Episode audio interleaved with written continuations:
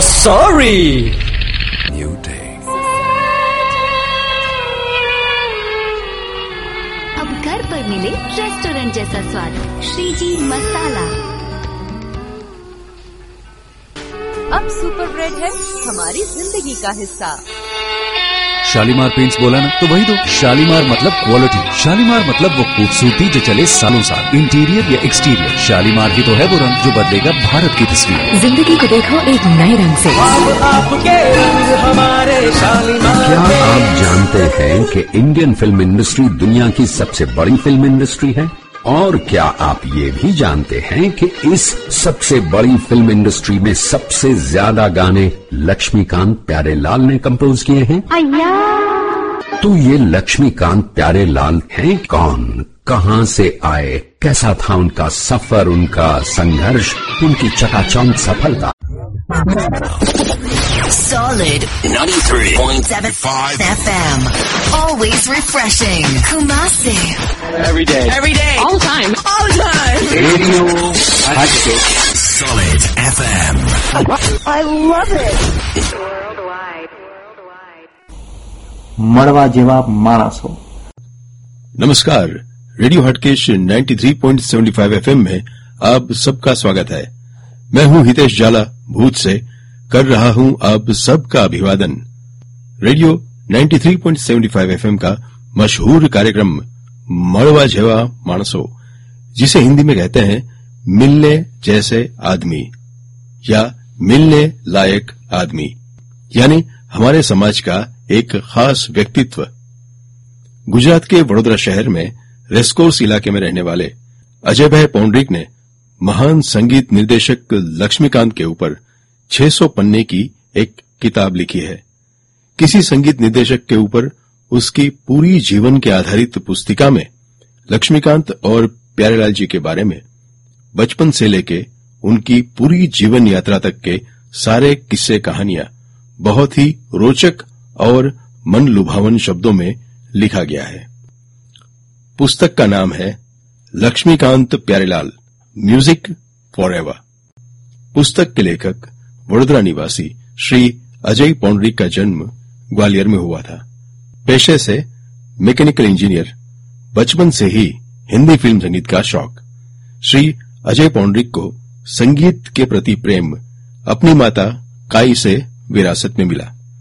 1963 से आठ वर्ष की आयु से हिंदी फ़िल्म संगीत के प्रेमी रहे। संयोग से संगीतकार लक्ष्मीकांत प्यारेलाल के 35 साल के करियर की शुरुआत भी उन्नीस में फ़िल्म पारसमणि से हुई और अजय जी का लक्ष्मीकांत प्यारेलाल के संगीत के प्रति प्रेम शुरू हुआ।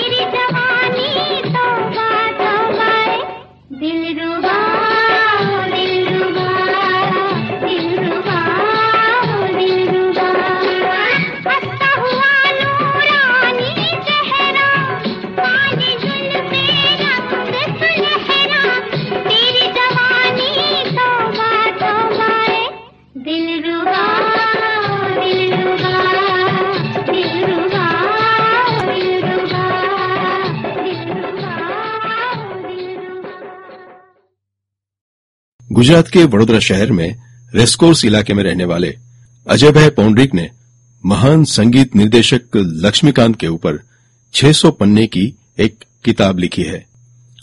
पुस्तक का नाम है Laxmikant Pyarelal, music forever Ajay ji को अन्य समकालित संगीत निर्देशकों की रचनाएँ भी अच्छी लगती हैं, लेकिन वे संगीत निर्देशक लक्ष्मीकांत प्यारेलाल के संगीत के प्रशंसक रहे हैं। वो लक्ष्मीकांत प्यारेलाल का संगीत सुनते हुए, बड़े हुए। वो काम के सिलसिले में 21 साल विदेश में रहे। ये किताब लक्ष्मीकांत प्यारेलाल के बारे में है, जो हिंदी फ़िल्म संगीत में सबसे लोकप्रिय और सफल संगीत निर्देशकों में से एक है। ये पुस्तक हिंदी फ़िल्म संगीत प्रेमियों के लिए खास है। 503 फ़िल्में 2845 गाने 160 गायक और बहत्तर गीतकार। लक्ष्मीकांत प्यारेलाल का बॉलीवुड संगीत में बहुत बड़ा योगदान है। लेखक ने 50 से अधिक वर्षों की संगीत की यात्रा का गहन अध्ययन और शोधन किया है, जिसमें 1963 से उन्नीस सौ अठानवे तक की लक्ष्मीकांत प्यारेलाल की 35 वर्षों की संगीत यात्रा विशेष रही है। पुस्तक में फ़िल्म निर्माताओं, अभिनेताओं अभिनेत्रियों, गीतकारों और गायकों के साथ लक्ष्मीकांत प्यारेलाल की पार्टनरशिप का वर्णन किया गया है। लक्ष्मी प्यारे की बिना का गीतमाला में प्रदर्शन और फिल्मफेयर पुरस्कार। लक्ष्मीकांत प्यारेलाल के चुनिंदा संगीतमय हिट गीतों ऑर्केस्ट्रा आदि का विश्लेषण लक्ष्मीकांत प्यारेलाल द्वारा रचित विभिन्न प्रकार के गीतों को परिभाषित किया। फ़िल्मों की संख्या और गीतों की संख्या। लक्ष्मीकांत प्यारेलाल को बचपन से ही लता मंगेशकर का भरपूर सहयोग मिला है। लता जी और लक्ष्मी प्यारे ने 712 गीतों की रचना की है। लता मंगेशकर और लक्ष्मीकांत प्यारेलाल का रिश्ता हिंदी सिनेमा में किसी भी संगीत गायक की तुलना में लंबा, करीबी और अधिक फ़ायदेमंद रहा है। और उन 712 गीतों में हमें कितनी अद्भुत विविधता और रेंज मिली। लेखक श्री अजय पौंडरिक ने अपनी किताब में इन सारी बातों को शानदार ढंग से लिखा है। इसी तरह गीतकार आनंद बख्शी के साथ, लेकिन लक्ष्मीकांत प्यारेलाल ने 60 प्रतिशत से ऊपर काम किया है। 302 फ़िल्में और 1680 गाने। 700 से अधिक पृष्ठों और बानवे विभिन्न लेखों की इस पुस्तक का आनंद लें और जानें कि लक्ष्मीकांत प्यारेलाल का हिंदी फिल्म संगीत के लिए क्या अर्थ है ભૂમિ પૂજન માટે મકાન બનાવવાનો સામાન તૈયાર છે ઈટ સમર્પયામી રેતી સમર્પયામી સિમેન્ટ સમર્પયામી સળિયોથી આ ભૂમિ પૂજન નહીં થઈ શકે. ઘર બનાવવું હોય બંગલો બનાવવો હોય બિલ્ડિંગ બનાવવી હોય કે પુલ બનાવવો હોય માત્ર નીલકંઠ ટીએમટી સળિયા વાપરવા જોઈએ. કેમ? નીલકંઠ ટીએમટી સળિયાને કાટ નથી લાગતો અને વર્ષોના વર્ષ ચાલે છે. નીલકંઠ ટીએમટી સળિયા. મજબૂતીનો મજબૂત ભરોસો. અને મારું કરેલું ભૂમિ પૂજન સુપર હિટ કહેવાય છે. चाय कॉफी के संग भाई कदम खुर्रम मेहमानों को खुश कर जाए मजेदार लज्जतदार साथ स्वाद में लिज्जत लिज्जत पर ફિફ્ટી પર્સન્ટ વધુ પાવર વાળી નવી ગુડ નાઇટ રિફિલ બનાવે નોર્મલ મોડ ને વધુ પાવરફુલ અને એક્ટિવ મોડ મહા મહા powerful Good Knight power active plus Fortune superfood ખીચડી. પેકને કુકરમાં ખાલી કરો જેટલું લખ્યું છે એટલું પાણી નાખો. મસાલા મિક્સ એડ કરો વેજીટેબલ્સ છે તો એ નાખો. એક સીટી વગાડો અને ત્યાં સુધી ટેબલ સેટ કરી લો. જ્યારે બની જાય ત્યારે ઉપરથી એક ચમચી ઘી નાખો. Fortune superfood khichdi. Super healthy super tasty super fast. Solid 93.75 FM. Always refreshing. Kumasi. Every day. Every day. All the time. All the time. Radio Hatchet. Solid FM. I love it.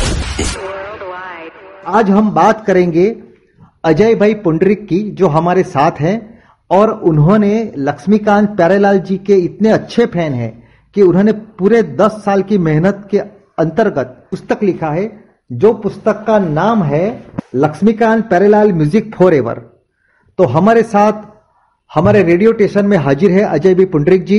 Ajay B Pundrik ji हम आपका स्वागत करते हैं radio nine three point seven 93.75 FM में। नमस्कार।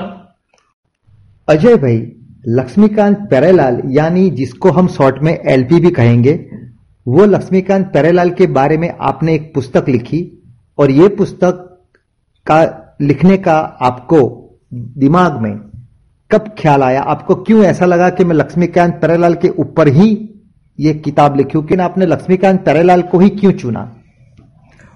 पहली बात तो ये है कि इन, इनके ऊपर लक्ष्मीकांत प्यारेलाल के ऊपर किसी ने किताब आज तक लिखी नहीं है। एक भी किताब इनकी प्रदर्शित नहीं हुई है। मुझे बड़ा दुख होता था कि जिन, जिस संगीतकार ने इतना बड़ा योगदान किया है मैसिव मैसिव कंट्रीब्यूशन 200 503 फ़िल्में 2845 गाने और बहत्तर गीत गायकों को यूज़ करके उन्होंने जो जो रिकॉर्ड बनाया है, उसका कोई डॉक्यूमेंटेशन होना चाहिए, वो किसी के पास नहीं था। तो मैं ये जस्ट टू अंडरस्टैंड एलपी, मैंने ये किताब लिखी है और किताब लिखने का ख्याल मेरे पास तो था नहीं क्योंकि मैं इतना राइटर नहीं हूँ, मैं इंजीनियर हूँ। तो फिर भी मैंने अपने हिसाब से किताब को डिज़ाइन किया है, उसमें मैंने लोगों को कन्विंस कर दिया है, किया है कि भाई एलपी भी एक बड़े संगीतकार है और थे।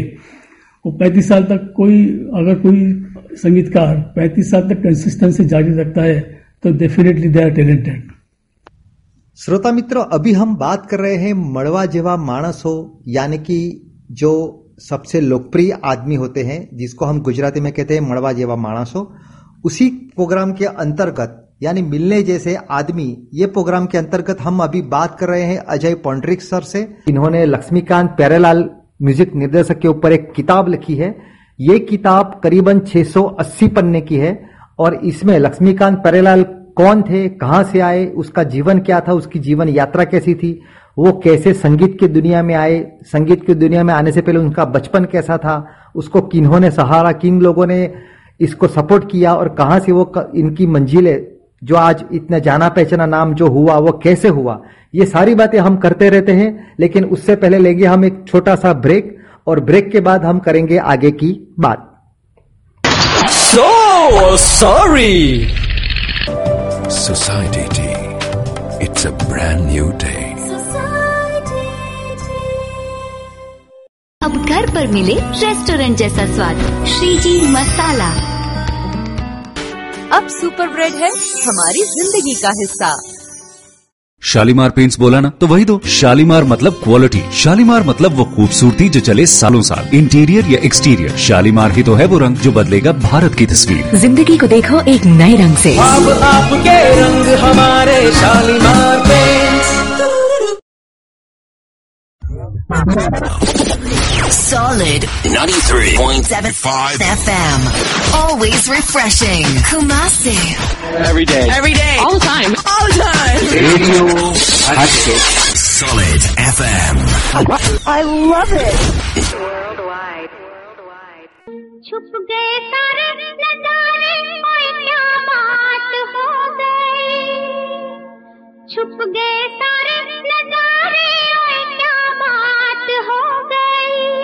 तूने काजल लगाया। दिन में रात हो गई। तूने काजल लगाया। दिन में रात हो गई। मिल गए नैना से नैना, ओए क्या बात हो गई। मिल गए नैना से नैना, ओए क्या बात हो गई। दिल ने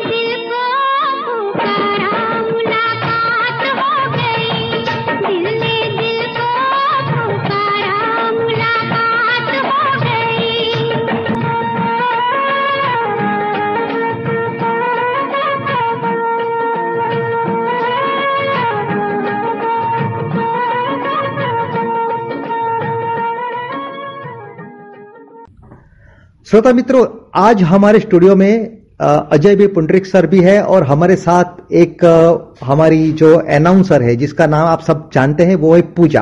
तो पूजा जी भी हमारे साथ है। मैं चाहूँगा कि पूजा जी भी कुछ सवाल अजय पुंडरिक सर से पूछे। अजय जी आप मुझे बताइए कि जो ये प्यारे लाल जी हैं लक्ष्मीकांत प्यारेलाल दोनों भाई थे? ये ये लोग दोनों जब लक्ष्मीकांत जी ग्यारह साल के थे और प्यारेलाल जी आठ साल के थे, तब से इनकी दोस्ती है। लक्ष्मीकांत जी का जन्म तो दिवाली के दिन हुआ था तो वो 1937 में पैदा हुए थे और घर से बहुत गरीब थे तो उन्होंने उनके दोस्त और उनके जब आठ साल के थे, तब इनके फादर की डेथ हो गई, घर की हालत खराब हो गए तो इन्होंने मेंडोलिन सीखा।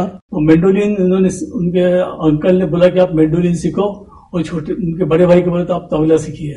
तो इन्होंने मेंडोलिन की शिक्षा होशनलाल भगत राम जी थे पहले संगीतकार जोड़ी उनसे उनसे सीखा। और ये इन, इनकी दोस्ती और प्यारेलाल जी जो थे वो इंडिपेंडेंट म्यूज़िक डायरेक्टर थे राम प्रसाद शर्मा करके पंडित राम प्रसाद शर्मा जो नौशाद के ग्रुप में बजाते थे ट्रम्पेट उनके सबसे बड़े लड़के थे। और इनकी पूरी खानदान अभी तक प्यारेलाल जी की पूरी फैमिली अभी तक संगीत में डूबी हुई है। छोटे भाई गणेश फिर गणेश का लड़का आनंद और अभी जो मिथुन करके गायक है वो भी उनकी, उनकी फैमिली से है। तो प्यारेलाल जी को और उदयनाथ मंगेशकर उनके दोस्त बने। दोस्त थे तो उन्होंने अपने घर पे उनको बुला लिया और एक म्यूज़िक एकेडमी खोली सुनील बाल कला केंद्र करके जिसमें प्यारेलाल उनके छह भाई लता मंगेशकर के चार भाई और रुद्रनाथ मंगेशकर खुद। तो उसी दौरान लता मंगेशकर ने लक्ष्मीकांत जी को एक कंसर्ट में मेंडोलिन बजाते सुना। उनको इतना पसंद आया, उसको बुलाया। उसको देखा कि वो बहुत गरीब है तो उन्होंने लक्ष्मीकांत जी को मेंडोलिन बजाने के लिए ओपन ईयर शंकर जयकिशन एस डी बर्मन श्री रामचंद्र के पास भेजा। और साथ में उन्होंने उनको रुद्रनाथ मंगेशकर के पास भी भेज दिया कि उनका ग्रुप बड़ा हो गया। तो वो सुनील बाल कला केंद्र में इंचार्ज जो थे वो रुद्रनाथ मंगेशकर थे, दूसरे प्यारेलाल जी थे, लक्ष्मीकांत जी थे, और ये लोग दिन भर गाने बजाते थे, कहीं कंसर्ट में जा गणेशोत्सव में प्रोग्राम देते थे। करते करते करते वो बड़े हो गए, वहाँ पे दो तीन साल उन्होंने वहाँ पे किया, फिर इन्होंने लक्ष्मीकांत प्यारेलाल ने डिसाइड किया कि हम लोग अभी इंडिपेंडेंट म्यूज़िक देंगे, लेकिन थोड़ा सा सीखना पड़ेगा। इसलिए सभी संगीतकारों के साथ उन्होंने काम किया, Hemant Kumar Chitragupt Ramlal Usha Khanna R V Burman S D Burman और चित्रगुप्त इनसे विपुल उन्होंने उनसे सब कुछ सीखा। और 1963 में जब उन्होंने सोचा कि अब हम इंडिपेंडेंट म्यूज़िक डायरेक्टर बनेंगे तो लक्ष्मीकांत और प्यारेलाल ने इनको कोई दो तीन पिक्चर इन्होंने बनाई, चली रही, वो फ्लोर पे नहीं गई। तो बाबू भाई मिस्त्री जो थे गुजराती प्रोड्यूसर थे, उन्होंने उनको प्रोत्साहित किया। कि वो बोले कि आप, मैं पारसमणि बनाता हूँ, आप उसको गाने तय किए। तो उन्होंने पारसमणि के सारे के सारे छह के छह गाने सुपरहिट हो गए और बॉक्स ऑफ़िस पे उसे डंका बजा दिया। The L of LP was Laxmikant Kudalkar जन्म हुआ मुंबई के विलेपार्ले ईस्ट के एक स्लम में। लेकिन जन्म लक्ष्मी पूजन के शुभ दिन हुआ, शायद इसीलिए नाम पड़ा लक्ष्मीकांत। वैसे तब ये गरीब परिवार कहाँ जानता था कि उस पर लक्ष्मी जी की कितनी कृपा होने वाली है। जैसे गरीबी का शाप अधूरा था, लक्ष्मीकांत के बचपन में ही पिता शांताराम चल बसे। अब चाहे बेटे की पढ़ाई रुक गई हो, पेट पालने के लिए पैसे तो कमाने ही थे। सो पिता के ही एक म्यूजिशियन मित्र ने कहा, मैंडलिन बजाना सीख लो। बहुत सारे ऑर्केस्ट्रा होते हैं, कुछ न कुछ काम मिल ही जाएगा। लक्ष्मी को तो मज़ा आ गया। अरे गाना बजाना भी कोई काम होता है। सो वो लड़का बिस्तर पर बैठे बैठे, रेडियो पर गाने सुनते सुनते, उनको हु बहू अपने मैंडोलिन पर बजाता।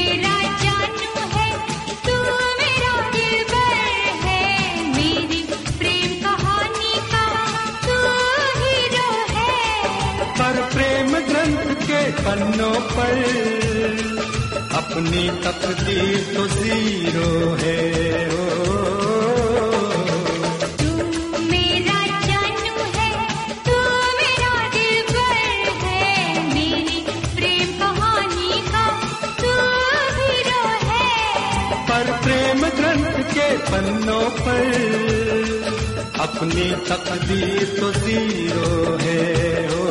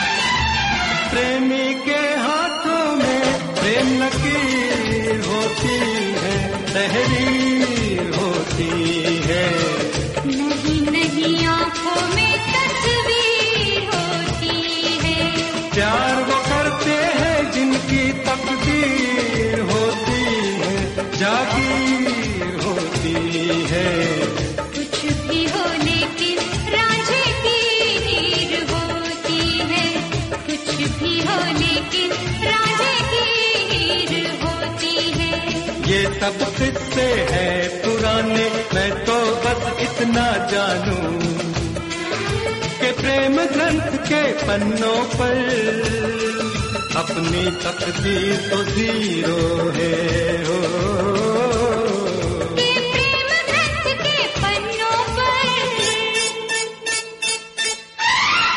अच्छा जय जी आप एक बताइए।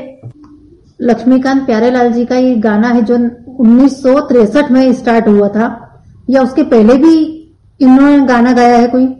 नहीं जैसे असिस्टेंट थे कल्याण यानी जी के तो वो उन्होंने छलिया में दो तीन गाने कंपोज किए थे, लेकिन वो बाहर नहीं आते क्योंकि ये इसे सीक्रेट होता ही है। तो लेकिन खुद कल्याण जी जी खुद बोले थे कि जब भी फूल खिले और हिमालय की गोद में में लक्ष्मीकांत प्यार का बहुत बड़ा योगदान है। अब कौन से गाने किसके वो पता नहीं, लेकिन इंडिपेंडेंटली म्यूज़िक डायरेक्टर उन्होंने 63 में बने। उससे पहले उन्होंने दो चार फ़िल्में साइन की थी, लेकिन वो फ्लोर पे गई नहीं। वो हताश हो गए थे। तो लेकिन जैसे पारसमणि आई हिट हो गई, इन्होंने सीधी जब पहले बॉल पे छक्का मारा, ऐसा बोल सकते हो, और उन्होंने अपनी एंट्री दे दी।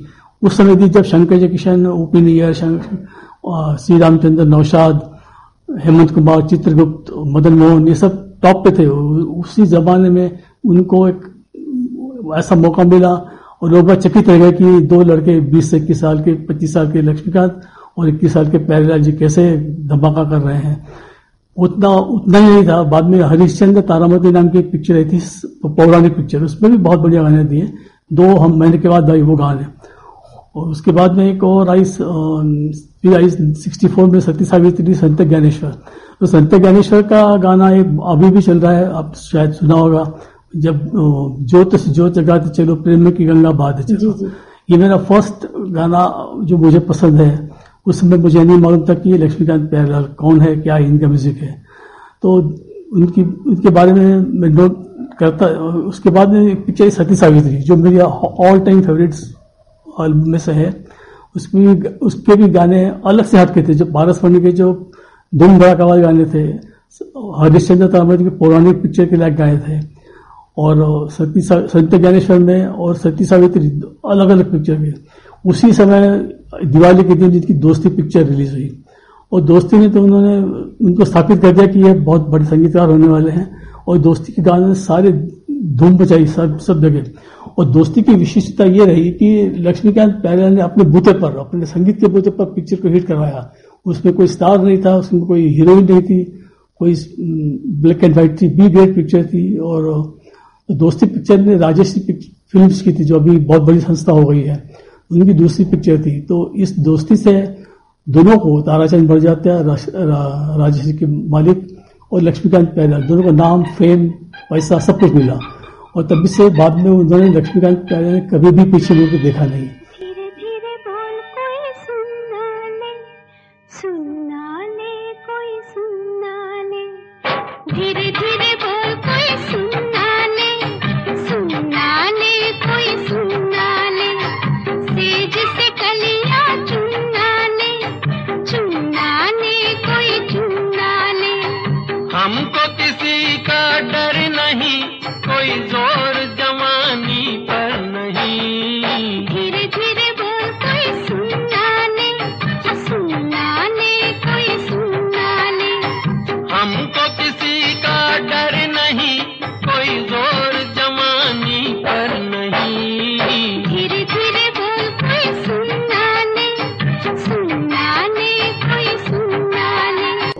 जैसे जिस तरह से हम सब लोग सुन रहे हैं कि लक्ष्मीकांत प्यारेलाल ने नए, एक कल्याण जी आनंद जी के साथ काम किया, उसके बाद उन्होंने अपने खुद के बैनर के अंडर में अपनी पिक्चराइज फ़िल्में चालू की, जिसमें सबसे पहले पारसमणि जो 1963 में आई थी, उसके बाद जिस तरह से अजय जी ने हमें पूरा जानकारी दे रहे हैं, उस हिसाब से एक के बाद एक सारी हिट फ़िल्में आई और लक्ष्मीकांत प्यारेलाल जी के म्यूज़िक निर्देशन का एक पूरा युग शुरू हुआ। तो सबसे पहली ये सारी बातें जब हम जानकारी प्राप्त कर रहे हैं और जिसका ज़रिया अजय पंड्रिक सर है, जिन्होंने लक्ष्मीकांत प्यारेलाल के बाद के ऊपर पूरी एक किताब लिखी है और उस किताब का नाम है Laxmikant Pyarelal music forever जो 680 पन्ने की ये पूरी किताब है। और ये किताब अगर कोई भी परचेस करना चाहे तो बिल्कुल ही अजय पंडित सर से उनका कॉन्टेक्ट नंबर हम अभी अभी इसी प्रोग्राम में तहत बताएँगे तो उस पर कॉन्टेक्ट करके सीधा उनको संपर्क करके ये पुस्तिका खरीद सकते हैं। क्योंकि पुस्तिका लिखना और उसके अंदर पूरी जानकारी को लेकर लिखना, ये दोनों अलग चीज़ होता है। और इन, इनकी 10 साल की मेहनत है, जिसके तहत ही इन्होंने ये पुस्तिकाएँ लिखी है। लेकिन सबसे पहली बात जो हम सबको जाननी ज़रूरी है, वो ये है कि लक्ष्मीकांत और प्यारेलाल वो दोनों भाई नहीं थे, वो दोनों अलग थे और ये दोनों को इंट्रोड्यूस किया है जिसने, और और किसने इंट्रोड्यूस किया है? कौन ये लक्ष्मीकांत प्यारेलाल को दोनों को इकट्ठा म्यूजिक के लिए बुलाया गया क्यों प्यारेलाल जी को म्यूजिक के अंदर में लाया गया उनका जीवन कैसे बीता था लक्ष्मी लक्ष्मीकांत का जीवन कैसे बीत रहा था वो दोनों कहाँ कहाँ रहते थे कैसे वो इंडस्ट्री में आए किसने इनको इंट्रोडक्स किया और कैसे ये बड़ा सा नाम हुआ ये सारी जानकारी हम प्राप्त करेंगे एक छोटा सा ब्रेक के बाद ભૂમિ પૂજન માટે મકાન બનાવવાનો સામાન તૈયાર છે ઈટ સમર્પયામી રેતી સમર્પયામી સિમેન્ટ સમર્પયામી સળિયોથી આ ભૂમિ પૂજન નહીં થઈ શકે ઘર બનાવવું હોય બંગલો બનાવવો હોય બિલ્ડિંગ બનાવવી હોય કે પુલ બનાવવો હોય માત્ર નીલકંઠ ટીએમટી સળિયા વાપરવા જોઈએ કેમ નીલકંઠ ટીએમટી સળિયાને કાટ નથી લાગતો અને વર્ષોના વર્ષ ચાલે છે। નીલકંઠ ટીએમટી સળિયા મજબૂતીનો મજબૂત ભરોસો અને મારું કરેલું ભૂમિ પૂજન સુપર હિટ કહેવાય છે। चाय कॉफी के संग भाए करम खुरम मेहमानों को खुश कर जाए मजेदार लज्जतदार साथ स्वाद में लिज्जत लिज्जत पापड़ ફિફ્ટી પર્સન્ટ વધુ પાવર વાળી નવી ગુડ નાઇટ રિફિલ બનાવે નોર્મલ મોડ ને વધુ પાવરફુલ અને એક્ટિવ મોડ મહા મહા powerful Good Knight power active plus Fortune superfood ખીચડી પેકને કુકરમાં ખાલી કરો જેટલું લખ્યું છે એટલું પાણી નાખો મસાલા મિક્સ એડ કરો વેજીટેબલ્સ છે તો એ નાખો એક સીટી વગાડો અને ત્યાં સુધી ટેબલ સેટ કરી લો જ્યારે બની જાય ત્યારે ઉપરથી એક ચમચી ઘી નાખો Fortune Superfood Khichdi. Super healthy, super tasty, super fast.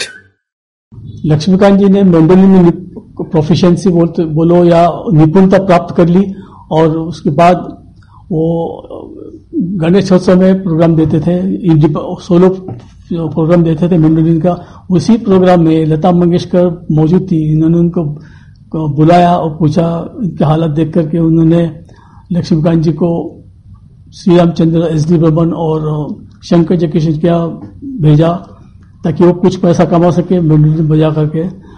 उसके बाद उन्होंने लता मंगेशकर ने, उनके भाई की एकेडमी चल रही थी रविदास मंगेशकर की, जिसमें प्यारेलाल और छह उनके छह भाई उषा मंगेशकर, मीना मंगेशकर सब मौजूद थे। उसमें लक्ष्मीकांत और उनके बड़े भाई शशिकांत दोनों को वहाँ इकट्ठा करवाया। तो ये जो लक्ष्मीकांत प्यारेलाल नाम जो आया है, वो लता मंगेशकर के घर से आया है। और उन्हीं ने उनको लाया, उन्होंने उनको तलाश तराशा और हीरा, उनको लगा कि ये लंबी रेस के घोड़े हैं और उनको बहुत प्रोत्साहित किया है। Not only from childhood but young age में भी जब वो संगीतकार बने इंडिपेंडेंट तो तभी उन्होंने सब, उनको बहुत बहुत ही सपोर्ट किया। जिसका अंदाज़ा आप लगा सकते हो कि 1963 से 1969 तक, लक्ष्मी और 73 तक 1973 तक लता मंगेशकर ने अकेले ने 355 गाने गाए हैं लक्ष्मीकांत प्यारेलाल के अंदर में। और विविधता इतनी है, लता मंगेशकर और लक्ष्मीकांत प्यारेलाल ने 712 गाने टोटल गाए हैं। उसमें आपको कैबरे मिलेगा, जो कुछ कैबरे वेस्टर्न क्लासिक कव्वाली मिलेगी, मुजरा मिलेगा, लावनी मराठी मिलेगी, लोरी मिलेगी, गज़ल मिलेगी, क्या नहीं दोनों में। तो मैं, इस किताब में मैंने जो लिखा है, लता मंगेशकर और लक्ष्मीकांत प्यारेलाल का जो रिलेशन है, वो क्या थे, वो बिल्कुल वो 712 गाने हो, कुछ होते हैं। मैंने वो 1963 से लेकर के 1994 तक फिर बाद में 1994 से लता मंगेशकर ने गाना कम कर दिया था। फिर उन्होंने लेकिन उस, उस दरमियान 712 गानों में अगर आप 63 के गाने सुने तो अलग फ्लेवर है सेवेंटीज के गाने सुने तो अलग फ्लेवर है।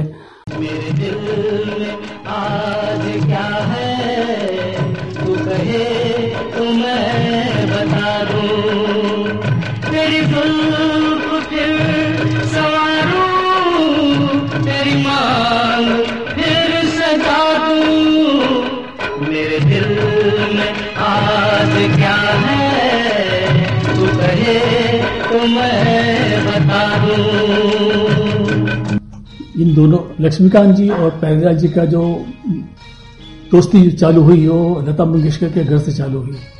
और तभी से दोनों साथ में म्यूजिशियंस के पास जाते थे, शंकर जय किशन एस डी बर्मन श्री रामचंद्र सबके साथ। लेकिन उन्होंने कभी ये नहीं सोचा था कि वो संगीतकार बनेंगे।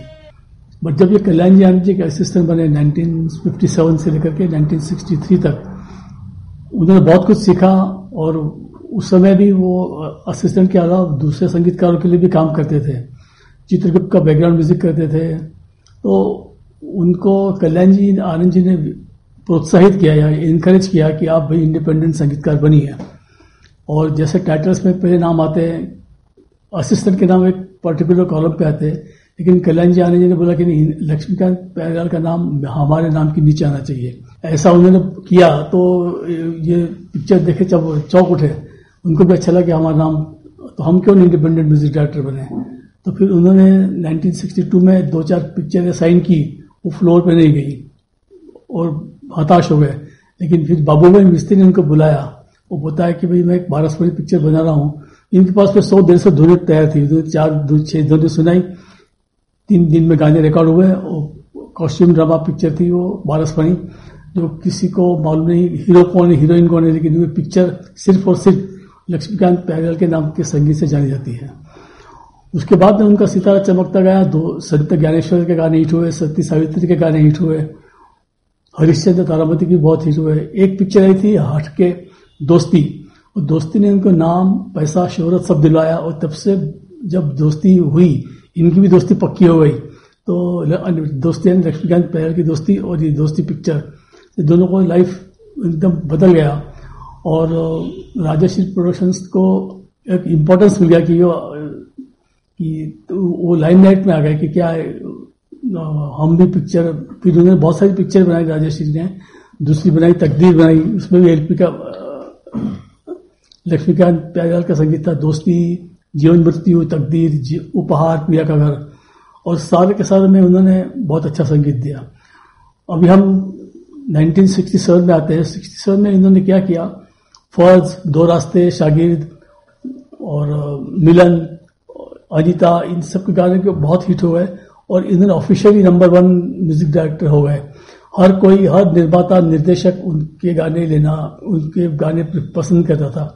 तो मैं अभी एक ऐसा चैप्टर पे बात करूँगा जिसमें लक्ष्मीकांत प्यारेलाल जो किताब में लिखा है, किताब को लेक्चर का नाम है, वो आर्टिस्ट का नाम है when Laxmikant Pyarelal music became a hero of the film star of the film जैसे पहली पिक्चर हुई, दोस्ती दोस्ती में कोई स्टार कास्ट नहीं थे, कोई हीरो नहीं थी, कोई हीरोइन नहीं था ब्लैक एंड व्हाइट थी बी ग्रेड थी, लेकिन बहुत ही बेहतरीन संगीत जो लोगों को आकर्षित करता था, वो ऐसा संगीत दिया और दोस्ती ज़बरदस्त हिट पिक्चर साबित हुई।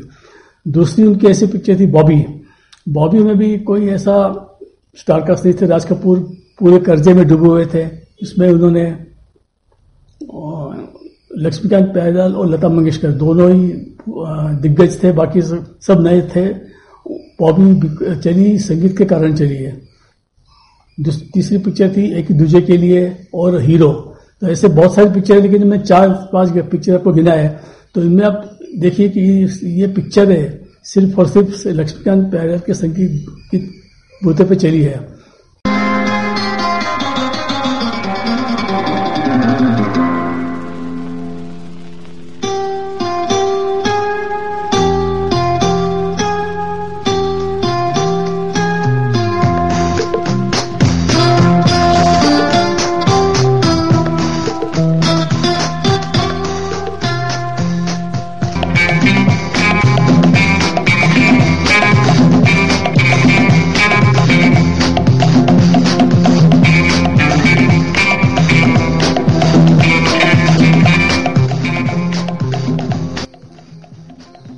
अब दूसरा मैंने चैप्टर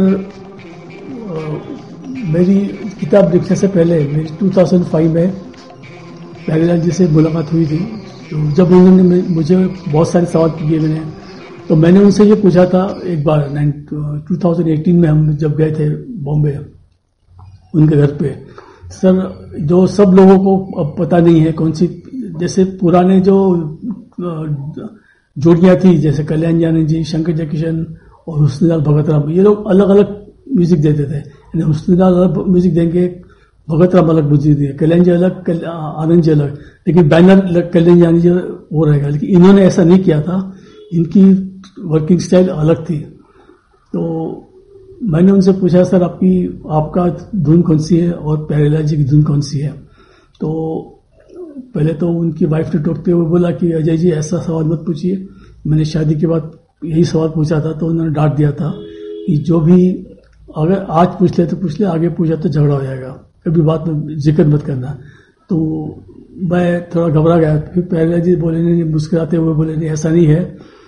हर गाने पे एलपी का नाम है, लेकिन दो तीन पिक्चर ऐसी है जो जिसमें मैं बीमार हो गया था, एक महीना स्टूडियो नहीं जाता था। तो उसमें लक्ष्मीकांत ने ही काम किया था और वो समय था सरगम पिक्चर का डफली वाले डफली बजा और हम तो गए परदेश। तो ये जो सरगम पिक्चर पूरी लक्ष्मीकांत जी ने अपने, इसमें पहला जी का कोई हाथ नहीं है। और दो चार गाने ऐसे भी हैं जो इंडिपेंडेंटली लक्ष्मीकांत जी ने बनाए थे, हाय हाय ये मजबूरी, फिर मैं तेरे इश्क में मर न जाऊँ कहीं, दोपहर का गाना। तो इतना इतना मुझे बता पाया वो। मैं शायर तो नहीं। मैं शायर तो नहीं। मगर हँसी, जब से देखा मैंने तुझको, मुझको शायरी आ गई। शायर तो नहीं मगर हसी। जब से देखा मैंने तुझको मुझको शायरी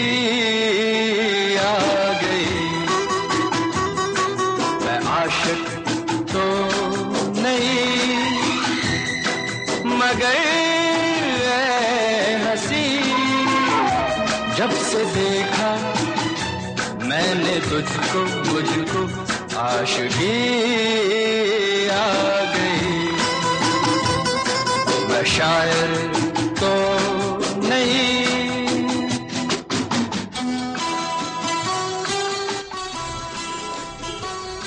तो ये जो आप जानकारी प्राप्त कर रहे हैं, वो जानकारी देने वाले जो सर हमारे स्टूडियो में आज उपस्थित है, अजय पुंडरिक सर और जिन्होंने एक किताब लिखी है, Laxmikant Pyarelal music forever Laxmikant Pyarelal को कौन नहीं जानता? सभी को पता है कि एक बहुत ही बड़े नामचीन और लोकप्रिय म्यूज़िक निर्देशक है म्यूज़िक डायरेक्टर है, और इन्होंने बहुत सारी फ़िल्मों में, हिंदी फ़िल्मों में संगीत दिया है, जिसके बारे में अभी हम जानकारी प्राप्त कर रहे हैं। लेकिन सबसे अहम बात यह है कि गाना फ़िल्मों के अंदर आते हैं तो वो गाना हमें तभी अच्छा लगता है जिसके साथ बहुत ही बेहतरीन संगीत हो, बहुत ही कर्णप्रिय संगीत हो। अगर संगीत अच्छा ना हो, सिर्फ़ बोल अच्छे हो गाने के तो भी हमें वो पसंद अच्छा नहीं लगता। तो एक अच्छा सा गायक, यानी लता मंगेशकर हो, मोहम्मद रफी हो, या उस जमाने के जो भी आशा भोसले जी, जो भी अच्छे अच्छे सिंगर्स, जो अच्छे बोल के साथ अगर उसको अच्छा संगीत नहीं मिलता तो वो भी नहीं निखर पाता। तो ये संगीत एक ऐसी कला है जो सबको साथ लेके चलती है। लक्ष्मीकांत तलेलाल जी, जो सिंगर जो भी थे, लता मंगेशकर हो या मोहम्मद रफी हो, या फिर जिसने मजरू सुल्तानपुरी ने शायद उस फ़िल्मों के, किसी भी फ़िल्मों के गीत लिखे हो तो ये तीनों को मिलाकर एक बड़ी सी आदाम सी एक पेशगी पेश की जाती थी फ़िल्मों में, और लोग उसको पसंद करते थे। और ऐसे पसंद करते थे कि उनको मुँह चुबानी पूरा गीत, उसकी धुन याद रहती थी। तो ये जो जज्बा है, ये जो हमें पसंद आता है, इसकी एक देन हमें बहुत ही अच्छे संगीतकार मिले लक्ष्मीकांत प्यारेलाल जी उसके, लेकिन बहुत सारे लोगों को आज भी ये क्वेश्चन है कि लक्ष्मीकांत और प्यारेलाल, वो दोनों अलग है, लेकिन वो दोनों आए तो उनका बचपन कैसा रहा? वो जैसे जन्म के बाद वो संगीत में किस तरह से जिस तरह से अभी अजय जी ने बताया कि लक्ष्मीकांत की लक्ष्मीकांत की तो जैसे मंडोलियन बजा रहे थे और लक्ष्मीकांत जी को लता मंगेशकर ने गणपति महोत्सव में कहीं पर वो बजा रहे थे बराबर है ना? और उनको उठाकर उनको बताया कि भी तू यहाँ पर क्यों तू अच्छी जगह पर जा तू इतना अच्छा बजा रहा है तो एक एक ब्रेक जिसको हम कहते हैं ब्रेक दिया तो लता मंगेशकर ने ब्रेक दिया लेकिन प्यारेलाल जी के बारे में अभी हमें कुछ जानकारी इतनी अच्छी हासिल नहीं हुई तो मैं अजय जी से रिक्वेस्ट करूँगा कि आप हमारे स्टूडियो में मौजूद है आपने एक अच्छी सी किताब छह सौ छह सौ अस्सी पन्ने की लिखी है तो हमारे श्रोताजनों को ये बताइए कि प्यारेलाल जी को किसने ब्रेक दिया और वो लक्ष्मीकांत के साथ कैसे जुड़े? प्यारेलाल जी के पिता श्री राम पंडित राम प्रसाद शर्मा एक अच्छे म्यूज़िक टीचर थे और इनके पास बड़े बड़े दिग्गज लोग संगीत सीखने आते थे। तो उनमें से एक थे लता मंगेशकर के छोटे भाई रजनाथ मंगेशकर। और रजनाथ मंगेशकर की और प्यारेलाल जी की एज सेम एज ग्रुप के थे दो, अच्छी दोस्ती हो गई। तो इन लोगों ने ग्रुप निकाला था। जो लता लता मंगेशकर के घर पे उन्होंने बजाते थे। उनमें थे लता, मीना मंगेशकर, उषा मंगेशकर प्यारेलाल जी के पाँचों भाई और रुद्रनाथ मंगेशकर। फिर लता मंगेशकर ने भी उनको, लक्ष्मीकांत को और उनके बड़े भाई को इस ग्रुप में डाल दिया। तो वहाँ से उनकी प्यारेलाल जी से मुलाकात हुई। लेकिन इंडिविजुअली प्यारेलाल जी बहुत अच्छा वायलिन वादक है। वो जब चार साल, पाँच साल के थे, तब उन्होंने वायलिन सीखना चालू किया और आठ साल की उम्र में निपुणता हासिल कर ली। वो चर्च में जाते थे चर्च में वायलिन बजाने जाते थे। और चर्च में जो वायलिन बजाने के बाद में जो पैसा मिलता था, उससे वो उनके घर पे आना जाता था। इतनी गरीबी थी उनके उसके पास में। तो जब से ये इन्होंने आठ साल के हुए तो उनके चर्च में जॉब मिला तो वहाँ पे क्या था, उस समय उन हिंदुओं को चर्च में अलाउड नहीं था म्यूजिशियन बनने के लिए। तो लेकिन प्यारेलाल जी इतनी इतनी प्रोफेशनसी इतनी तक उनका वायलिन इतना बढ़िया बजाते थे, वो रोक नहीं पाए उनको। इसलिए प्यारेलाल जी को अकेले ऐसे हिंदू हिंदू थे जो चर्च में वायलिन बजाते थे। उस, उसके बाद में उनकी मुलाकात हुई लक्ष्मीकांत जी से लता मंगेशकर के यहाँ। फिर दोनों हताश हो गए वो ऑस्ट्रिया जाने के लिए सोच रहे थे। तब लक्ष्मीकांत ने नहीं प्यारेलाल जी ने पहले तय किया कि मैं पंचम प्यारे ऐसा बहुत पेड़ बनाएँगे पंचम प्यारे आर डी बर्मन और प्यारेलाल तो एच डी बर्मन को पस, पसंद नहीं आया वो बोले तू आर डी बर्मन को बोला उन्होंने इंडिपेंडेंटली म्यूज़िक दीजिए आप। आप ये सब छोड़िए तो लक्ष्मीकांत प्यारेलाल जी को लक्ष्मीकांत के यहाँ आना पड़ा। और इन्होंने हर एक संगीतकार के साथ काम किया। उनसे मदन मोहन है। जैसे आपको एक गाना मैं आपको इनसे रिक्वेस्ट करूँगा आप सुनिए जिसमें प्यारेलाल जी ने सोलो वायलिन खुद ने बजाया है।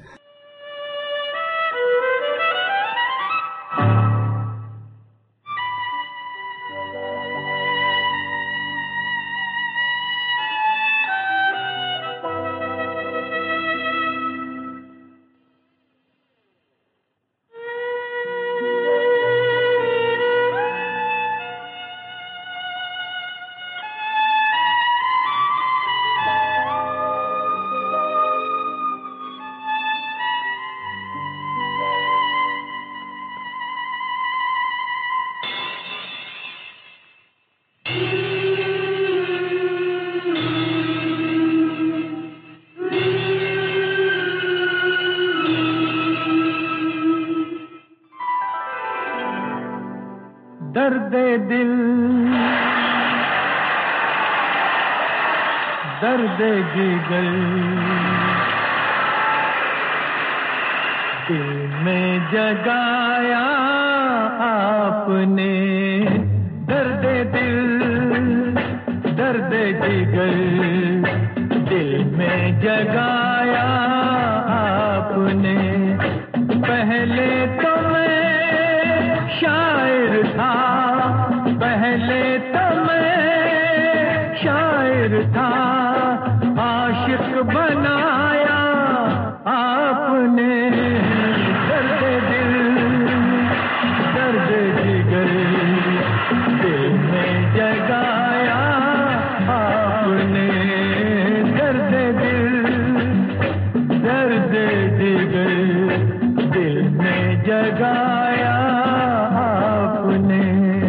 जब सुना कि प्यारेलाल जी इतने बड़े संगीतकार, एक एक गरीब परिवार में से आए थे और उस गरीब परिवार में से आने के बाद उनको इतनी शोहरत मिली कि वो एक बहुत ही फ़ेमस आर्टिस्ट, म्यूज़िक डायरेक्टर हो गए और उसके बावजूद जब मदन मोहन जी उसको ढूंढ रहे थे, मदन मोहन जी एक अच्छे फ़िल्म डायरेक्टर है और उनको, उनकी फ़िल्म में उसी से, यानी प्यारेलाल जी से ही वायलिन बजाना था क्योंकि वो बहुत ही बेहतरीन वायलिन आज की तारीख में भी बजा रहे हैं।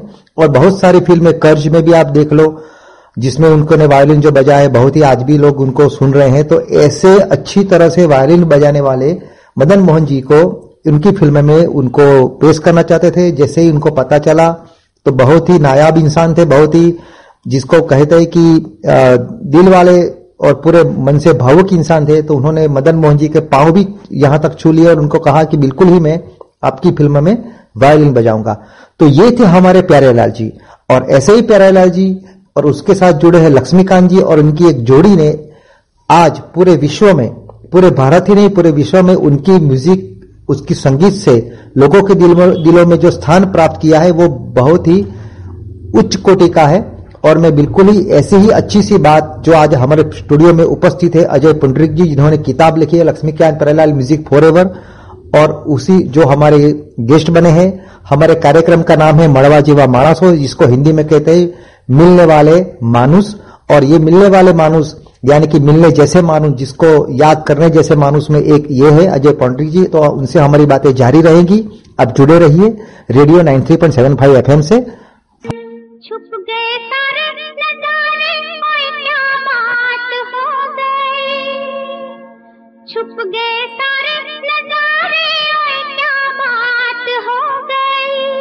तूने काजल लगाया, दिन में रात हो गई। तूने काजल लगाया, दिन में रात हो गई। मिल गए नैना से नैना, ओए क्या बात हो गई। मिल गए नैना से नैना, ओए क्या बात हो गई। दिल ने दिल को पुकारा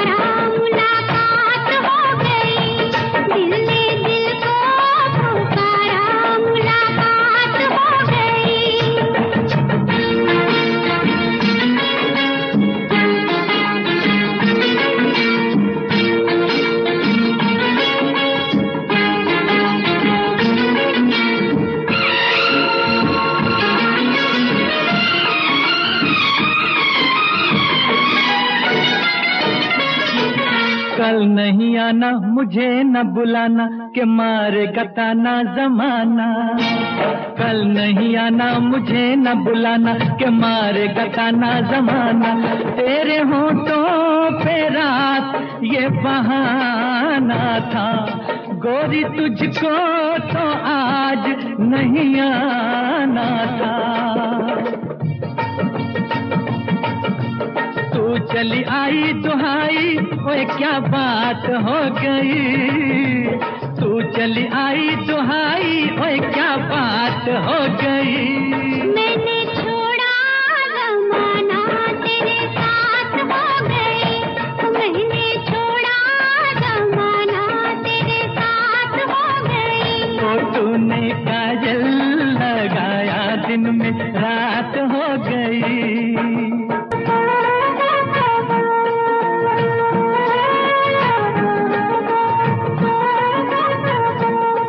अजय जी आप बताइए कि ये जो दोस्ती के बाद जो भी पिक्चर आई है नहीं मतलब जो, जो दोस्ती के बाद जो पिक्चर आई है उसके बारे में आप बताइए कि कौन कौन सी पिक्चर आई है उनके नाम।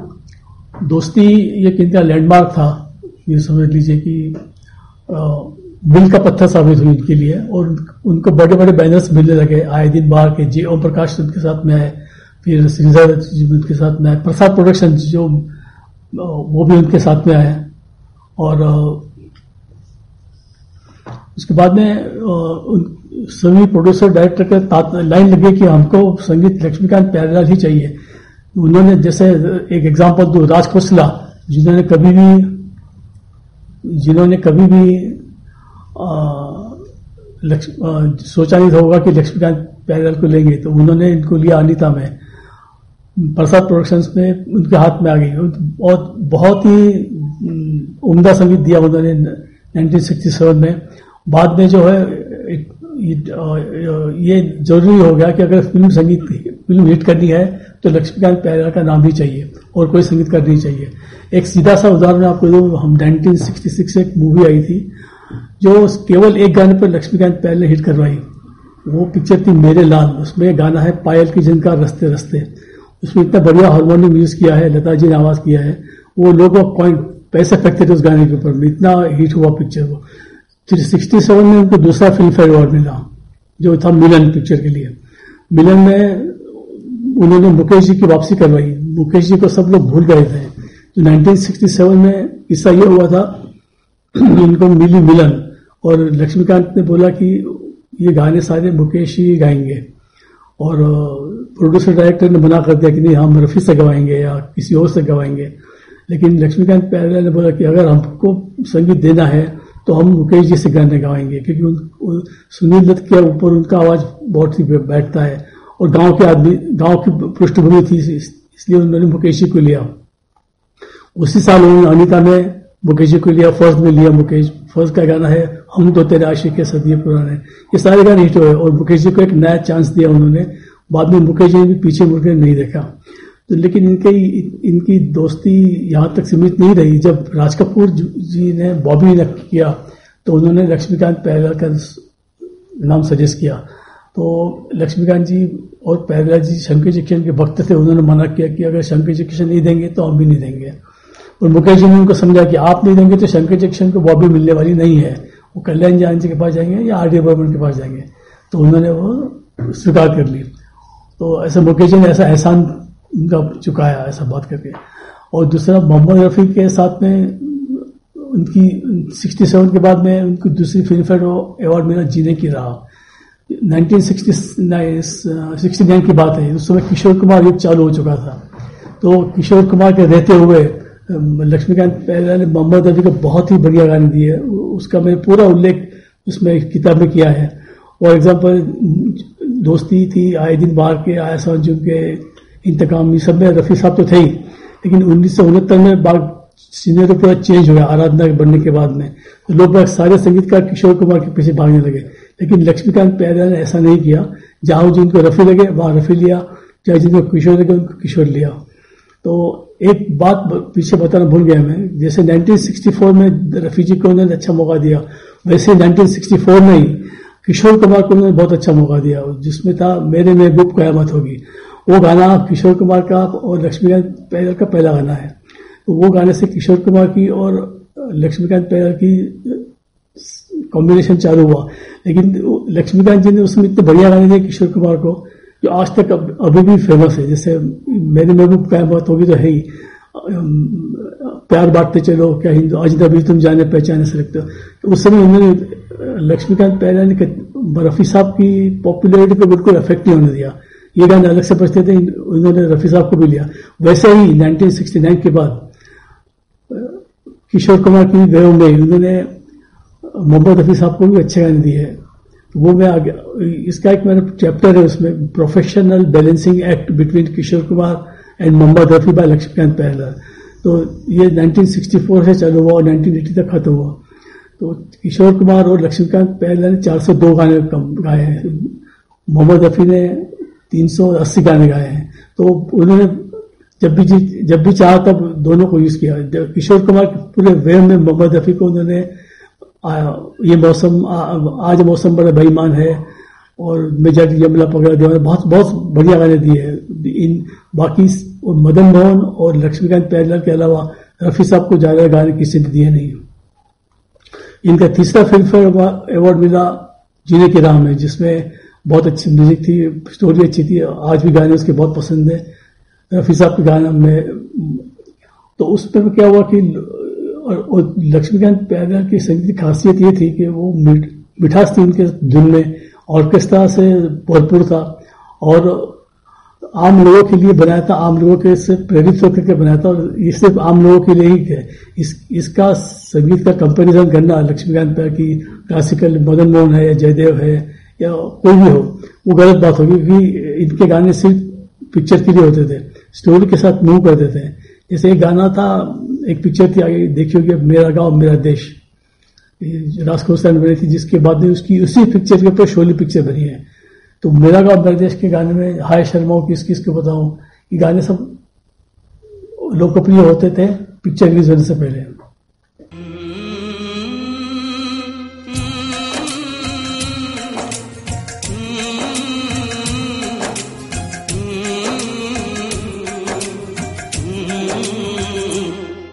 चिट्ठी आई है आई है, चिट्ठी आई है।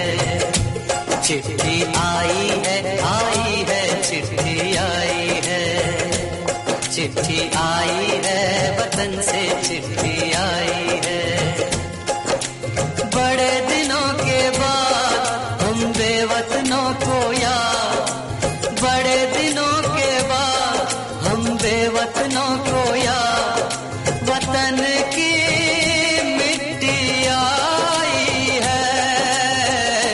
चिट्ठी आई है आई है, चिट्ठी आई है। चिट्ठी आई है, वतन से चिट्ठी आई है।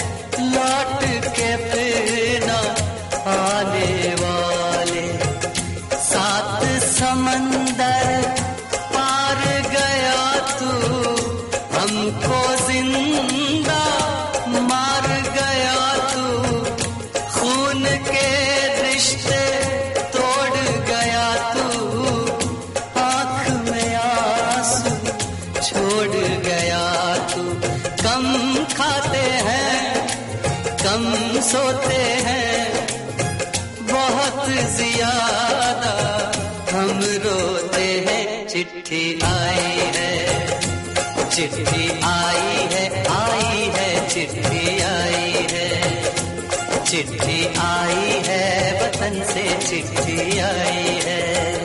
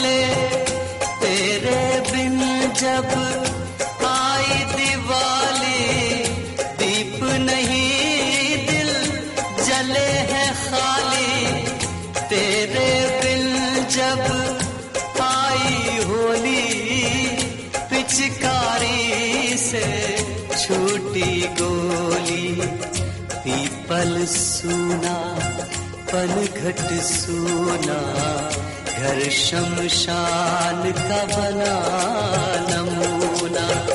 फ़सल कटी, आई बैसाखी, तेरा आना रह गया बाकी। चिट्ठी आई है, चिट्ठी आई है, आई चिट्ठी आई है वतन से चिट्ठी आई है।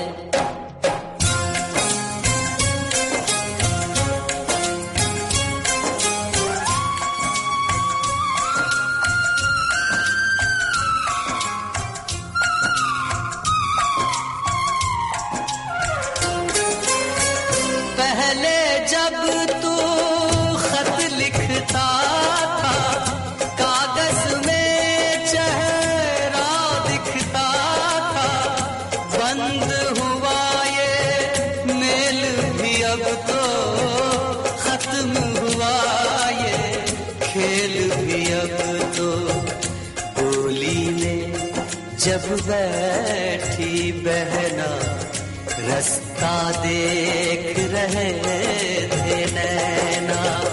मैं तो बाप हूँ, मेरा क्या है? तेरी माँ का हाल बुरा है। तेरी बीवी करती है सेवा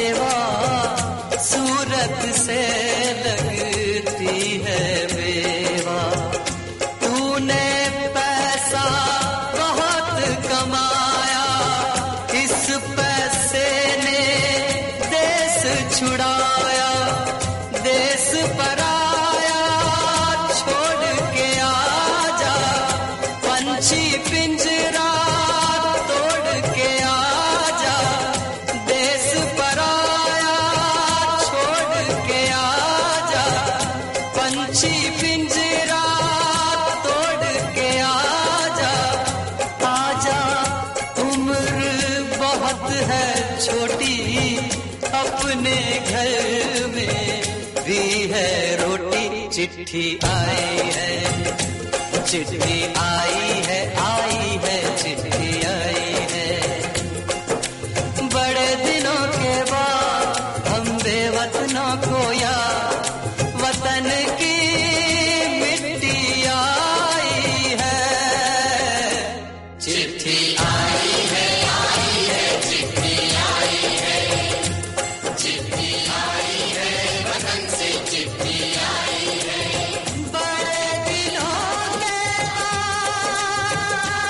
अजय जी हमारे साथ स्टूडियो में उपलब्ध है और उन्होंने एक किताब लिखी है, जिस किताब का नाम है Laxmikant Pyarelal music forever अगर आपको संगीत में दिलचस्पी है और आप जानना चाहते हैं कि इतने बड़े बड़े फ़िल्म निर्देशक, जैसे S D Burman, R D Burman, Laxmikant Pyarelal Bappi Lahiri, जितने भी ये सारे सारे म्यूज़िक डायरेक्टर है, वो कैसे डायरेक्टर बनते हैं, म्यूज़िक इनका क्यों फ़िल्मों में लिया जाता है इतने सारे ऑर्केस्ट्रा पार्टी हम किसी भी सिटी में चले जाइए, बहुत सारे लोग म्यूज़िक बजाते हैं, लेकिन कोई फ़िल्म तक नहीं पहुँचता। कोई फ़िल्म डायरेक्टर म्यूज़िक डायरेक्टर नहीं बन सकता। तो ऐसा क्या होता है? ऐसा क्या टैलेंट ये लोग जानना ऐसा कौन सा टैलेंट इन लोगों के पास है, जो और किसी के पास नहीं? क्यों इनको सितारा कहा जाता है? क्या है इनमें ये वो खास बात, जिसकी वजह से वो आज आगे है? ऐसी ही सारी जानकारी हमें अजय पॉन्ट्रिक सर से मिल रही है। अजय पॉन्ट्रिक सर बेसिकली उनका पैसा, ऐसा कोई रिटर्न वो राइटर का ऐसा कुछ है नहीं, वो एक मैकेनिकल इंजीनियर है। लेकिन जब छोटे से बच्चे थे, जब उन्होंने, जब भी वो रेडियो सुनते थे, तब उनको उसी वक्त लक्ष्मीकांत प्यारेलाल के ही गीते बजते थे और उनको अच्छा लगता था।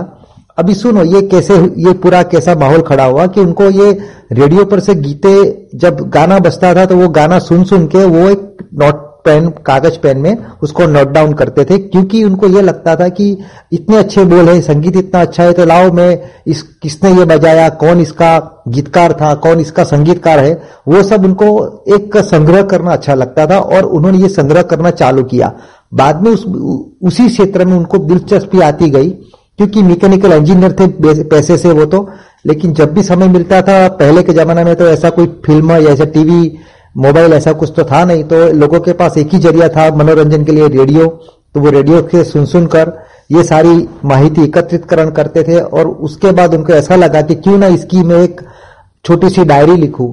फिर उनको ये लगा कि चलो डायरी तो ठीक, मुझे ये लक्ष्मीकांत प्यारेलाल का ही संगीत मुझे अच्छा लग रहा है तो मुझे जानना है कि ये लक्ष्मीकांत कौन है? प्यारेलाल कौन है? दोनों एक भाई है, दोनों एक है। तो उन्होंने छानबीन की खोज की और उनके पूरे जीवन के बारे में जाना। उनको बहुत ही अच्छा लगा। और उनको लगा कि ये लक्ष्मीकांत प्यारेलाल की सारी ये जीवन कहानी है और वो दूसरे निर्देशक संगीत निर्देशक से कितने अलग है, कितने हटके हैं, वो सब इन्होंने पुस्तक में कंडारा है। लेकिन आज जब वो हमारे स्टूडियो में रिकॉर्डिंग रूम में जब उपलब्ध है तो मैं सीधे उनके सामने ही ये पूछना चाहूँगा कि हमारे श्रोताजन अजय जी ये जानना चाहते हैं कि लक्ष्मीकांत प्यारेलाल दोनों अलग होते हुए भी ऐसे इकट्ठे हुए जैसे वो वर्षों से, यानी बचपन से ही एक दूसरे के भाई हो, इतना प्यार इनके दिनों, कभी इनके बीच कभी झगड़ा नहीं हुआ, कभी इनके बीच कभी ऐसा नहीं हुआ कि जैसे आज भी हमारे किसी भी छोटी फर्म हो, अगर वो बड़ी बनती है तो पार्टनर के बीच भी झगड़ा होता है, पैसों से लेकर, अपने रुतबा से लेकर। तो कभी लक्ष्मीकांत प्यारेलाल में ऐसा कोई झगड़ा या तनाव हुआ है? नहीं, ऐसा तो नहीं हुआ, सुनने में तो नहीं आया। 1989 में जब ये तीस पैंतीस साल, तीस साल हो गए इनको संगीत देते हुए तो थोड़ा मन मुटाव सा हो गया था। क्या हुआ? किसी को पता नहीं चला। दोनों अलग अलग पंद्रह दिन तक इनकी रिकॉर्डिंग बंद थी। प्रोड्यूसर डायरेक्टर का नुकसान हो रहा था क्योंकि उस समय वो भी टॉप पे थे। तो क्या हुआ? तो लता मंगेशकर, सुभाष घई नौशाद साहब, इन्होंने इनको रिजॉल्व किया।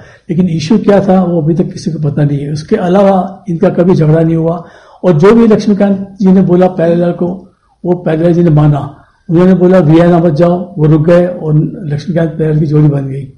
तो हम बात कर रहे थे, इन- इनके गाने की सिस्ट कैसे गाने बने। इनके गानों में मिठास है जिसकी रिदम बहुत अच्छी है, और ढोलक की रिदम इनकी आप हर गाने में सुनोगे तो अलग अलग रिदम्स की ढोलक यूज़ किया है। जैसे, मैं गायक तो नहीं हूँ, एक पत्थर के सनम का गाना था, कोई नहीं है फिर भी मुझको, क्या जाने किसका इंतज़ार? इसका ढोलक का रिदम सुनिए। और यानी वादा तेरा वादा, उसमें ढोलक का रिदम सुनिए। कव्वाली में, यानी इन्होंने ढोलक को बहुत बहुत ही शानदार तरीके से प्रस्तुत किया है। तो और ऐसा नहीं कि वो हिंदुस्तानी संगीत ही देते थे, फोक फोक संगीत भी दिया। लेकिन वेस्टर्न में भी उन्होंने अपना अपना जलवा दिखाया। वेस्टर्न में पहली पिक्चर उन्होंने एक लुटेरा करके पिक्चर आई थी, जो 1966 में आई थी। इसमें लता मंगेशकर के गाने थे। वो पूरे अरबियन फोक पर थे, वो वेस्टर्नाइज थे। उसके बाद में पहला कैबरे लता मंगेशकर जिसे उन्होंने गवाया, वो थी नाइट इन लंडन पिक्चर में। जमीला जमीला मेरा नाम है। लेकिन ये गाना अच्छा है, लेकिन सबसे ज़्यादा कैबरे चला लता जी का, वो चला इन, आ जाने जा इंतकाम का गाना, वो भी काफ़ी चला। फिर एक रोज शाम आती थी, ऐसे अलग अलग के प्रयोग उन्होंने किए। और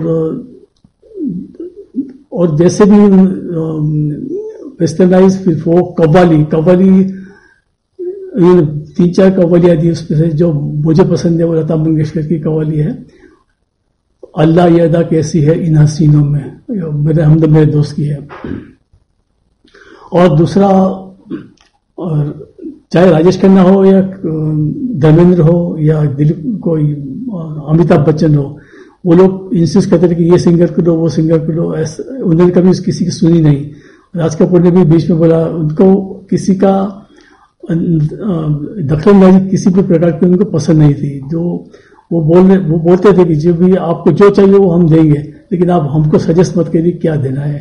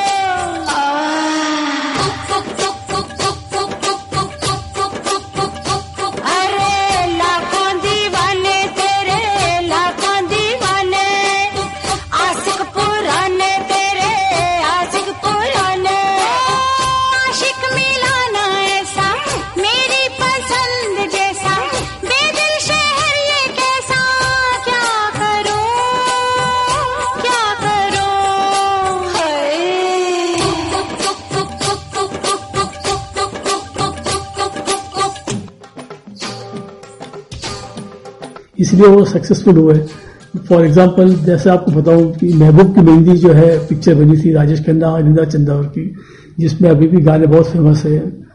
और, महबूब की मेहंदी हाथ में इतना तो याद है मुझे। मैं एक और गाना रफी साहब का जिसमें ये जो चिलमन है। तो राजेश खन्ना जी ने फाइनेंस किया था तो उनके बहुत चलती थी तो उन्होंने लक्ष्मीकांत प्यारेलाल को बोला कि भाई ये आप किशोर कुमार से गवाइए। तो उन्होंने मना कर दिया। अगर आपको हमको वो करना है तो हम पिक्चर नहीं करेंगे। लेकिन सारे गाने रफी साहब को दिए एक गाना किशोर कुमार को दिया उन्होंने। मेरे में उसका गाना है, मेरे दीवानेपन की भी कोई दवा नहीं है, किशोर कुमार को दिया। वैसे ही तो उनका, मेरे कहने का मतलब है कि उन्होंने जो चाहा वो, जिस सिंगर को चाहा, वो सिंगर को लिया। अब एक बात मैं आपको और बताना चाहता हूँ कि जिसमें, आप चौंक उठेंगे कि जो गीतकार की अहमत बहुत अहमियत होती है इस फ़िल्म संगीत में। तो इन्होंने आनंद बख्शी के साथ में बहुत ज़्यादा काम किया है। 302 पिक्चर की इन्होंने, जो मैसिव बोलते हैं, और नंबर दो पे है आर डी रोमन जिस नाइन्टी नाइन। तो इनका जो सिक्सटी परसेंट काम जो है, आनंद बख्शी ने लिखा है। बाकी मजरू सुल्तानपुर भी है, और राजेंद्र कृष्ण है, वर्मा मलिक है, संतोष आनंद है, बहुत सारे गीतकार हैं। लेकिन आनंद बख्शी के साथ में इनका एक अलग ही तालमेल बैठता था। उस समय जमाने में तो ये फ्रेज बहुत हिट था, जैसे गीतकार आनंद बख्शी और संगीतकार लक्ष्मीकांत पैदल अपने आप दोनों साथ में चलते थे। तो आनंद बख्शी के साथ में उन्होंने कई तीन सौ दो पिक्चर में अभी कौन से गाने हिट है एट्टी परसेंट गाने हिट है कौन कौन से गिनाऊं लेकिन मुझे जो मेरे महबूब कयामत होगी तो पहला गाना था इन दोनों का, वो पसंद है। और बॉबी के गाने पसंद है चरस के गाने अच्छे एंड कौन सा, कि बहुत वैरायटी इन दोनों में तीनों में। और एक किस्सा प्यारेलाल जी ने बताया मैं आपको बताना चाहता हूँ ऐसा प्यारेलाल जी से माफ़ी मांग के बताऊँगा मैं। ये लोग क्या थे? इनकी काम करने की क्षमता बहुत तेज थी। एक एक, एक दिन में तीन तीन चार चार गाने रिकॉर्ड करते थे। म्यूजिशियंस उनके यहाँ बैठे रहते थे रिकॉर्डिंग रूम में। तो इनकी नई नई शादी होने वाली थी इनकी। तो उससे पहले एक उन्होंने गाना बनाया था बार बार दिल्ली आए बार बार दिल्ली गए। तो happy birthday to you Mohammed Rafi साहब ने गाया। ये गाना उन्होंने कंपोज किया।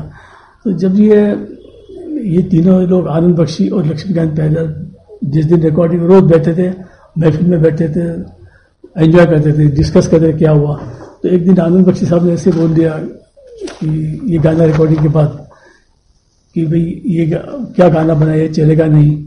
आप आ, इसको बदल दो तो लक्ष्मीकांत तो पहले बोले आप धीरज रखिए गाना हिट होगा लेकिन वो सुने नहीं कभी।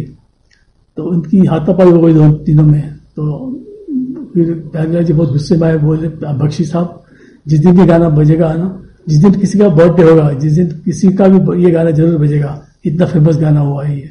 तो यही हो रहा है अभी कि जो आज किसी का भी बर्थडे हो ये गाना बजता ही बजता है। ऐसे और उन्हें, इनके प्रोड्यूसर की देखा जाए तो लंबी लिस्ट है, वो जो प्रोमिनेंट है जैसे राजेश प्रोडक्शन है, राज खोसला है, जे ओम प्रकाश है, प्रताप प्रोडक्शन है, सुभाष गई है। सुभाष जी काफ़ी बाद में आए लेकिन इससे पहले उन्होंने उनको मालूम था कि मेरे मेरे क्लाइंट्स मेरे प्रोड्यूसर को क्या चाहिए। राज खोसला की टेस्ट अलग थी, जे ओम प्रकाश की टेस्ट अलग थी राजेश पिक्चर्स की अलग थी। तो उन्होंने इनके, उनके इनके चैनल के हिसाब से उन्होंने संगीत दिया। और एक इंतकाम साधना जी है। सब लोगों ने इनको म्यूज़िक के लिए लिया। जैसा साधना एक्ट्रेस ने इंतकाम बनाई, गीता मेरा नाम बनाई, हेमा मालिनी ने जब पिक्चर बनाई ड्रीम गर्ल उसमें एलपी को लिया। धर्मेंद्र जी ने बनाई, वो लिया। और एलपी को लिया। तो राज कपूर जी ने लिया ही लिया। तो इनकी इनको क्या थी कि हर एक को वो खुश रखते थे। ये में आर्ट था। और आर्ट का गाने की, इनकी गाने की बदल पिक्चर चलती थी, इसलिए इनकी तुति बोलती थी। लेकिन इन्होंने पहले 16 आप उनके गाने सुनेंगे 63 से 70 तक अलग फ्लेवर है। 70 से 80 का अलग फ्लेवर है 80 से 90 का अलग फ्लेवर है। और 90 से 93 का जब मोहम्मद रफी, किशोर कुमार, मुकेश, लता मंगेशकर नहीं गाते थे, उस दौरान भी उन्होंने उदित नारायण जैसे कुमार साधु से नहीं लिया ज़्यादा उन्होंने उदित नारायण और मोहम्मद अज़ीज़ से लिए सुमन कल्याणपुर कविता कृष्णमूर्ति, अलका याग्निक, इनसे बहुत अच्छे गाने गवाए और जो आज जो अलका याग्निक को, अलका याग्निक को चांस दिया कल्याण जानी जी ने, लेकिन उसको जो प्रसिद्धि मिली, वो एलपी के गानों से एक, दो, तीन, चार, पाँच, छह, सात तेजाब से मिली। सुदेश भोसले को आरबी में मुझे लाए थे, लेकिन इनको जो नाम और फेम मिला, वो एलपी के गाने से मिला, वो गाना था जुब्बा चुम्बा दे दे, ऐसे कविता कृष्णमूर्ति भी, को भी नाम और फेम मिला, हवा हवाई से। दूसरा, अनुराधा पौडवाल को फेम मिला, उत्सव के गाने से और हीरो के गाने से, मनोज मनोज उदास हीरो से फ़ेमस हुए, पंकज उदास नाम से फ़ेमस हुए। तो जो जो जो नए नए सिंगर थे, उनको जो बढ़ावा मिला, वो उनको जो, क्या बोले पॉपुलरिटी मिली, वो एलपी के थ्रू मिली।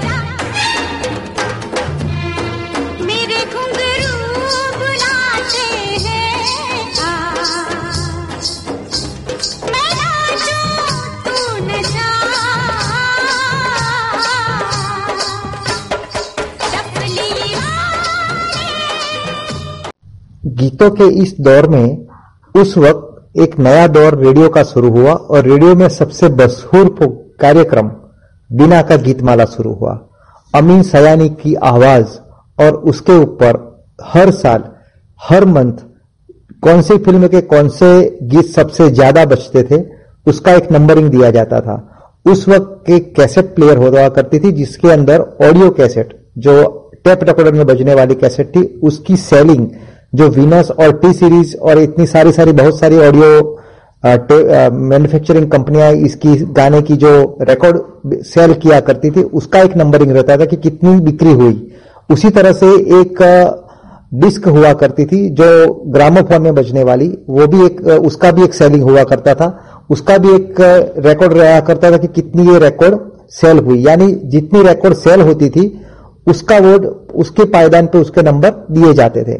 और उसी के ऊपर एक गीतमाला, बिना का गीतमाला का एक पूरा का पूरा प्रोग्राम अमीन सयानी के थ्रू बहुत ही पॉपुलर हुआ। उस वक्त कौन से फ़िल्म का, कौन सा गीत सबसे बड़े पैमाने पे है उसको सुनने के लिए लोग बड़े बेताब थे। तो मैं आज अजय पौंड्रिक जी से यही बात करूँगा कि ये बिना का गीतमाला की जब शुरू हुई, तब ये लक्ष्मीकांत प्यारेलाल भी उसी दौर में से ये गुजर रहे थे। तो कौन कौन सी फ़िल्म इनकी इतनी सुपरहिट हुई जिसको फ़िल्म फेयर अवार्ड्स मिले? उसके लिए आप जानकारी दीजिए। फ़िल्म फेयर अवार्ड का तो मैं आपको बता ज़िंदगी के तक आए थे, तीसरा तीसरा था उसका। उसके बाद में, उसके बाद में उनको अमर अकबर एंथोनी में मिला अवार्ड 1977 में। दूसरा 78 में मिला सत्यम श्याम सुंदरम। 79 में मिला सरगम और 80 में मिला कर्ज। लगातार चार अवार्ड देखे उन्होंने तहलका मचा दिया था उस समय तो। और अभी भी चारों फ़िल्मों की देखी, जितने भी गाने उन्होंने बनाए कि वो अभी भी चल रहे हैं। तो एक दूसरे के लिए कि नहीं मिला, जो जो मुझे लगता है कि इनको मिलना चाहिए था एक दूसरे के लिए के लिए, और दूसरा बॉबे के लिए। दो और फ़िल्म ऐसी है जिसको अवार्ड विनिंग डिजर्व म्यूज़िक था, लेकिन वो नहीं मिला। और वो, ये इतना बड़ा रिकॉर्ड है, वो कोई तोड़ नहीं सकता। एक साल में अगर 245 से डिवाइड करें पैंतीस साल में तो लगभग तीस साल में तो एक हर हर दो साल के बाद इनके गाने टॉप पे आते थे। और ऐसा नहीं कि जो गाने में फालतू गाने रियल में हिट हुए थे। सावन का महीना सिक्सटी सेवन में बहुत गुंजा था, और डिजर्व करता था आने के लिए। दूसरा, बिंदिया चमकेगी, फिर दिल बिल प्यार प्यार मेका जानू रे, ये सब ये सब गाने अभी भी हिट है, उस समय भी हिट है। जो रैंकिंग दी गई है, उस समय वो सही है, उसमें कोई गड़बड़ नहीं है। प्यार व्यार मैं क्या जानू रे? दिन दिल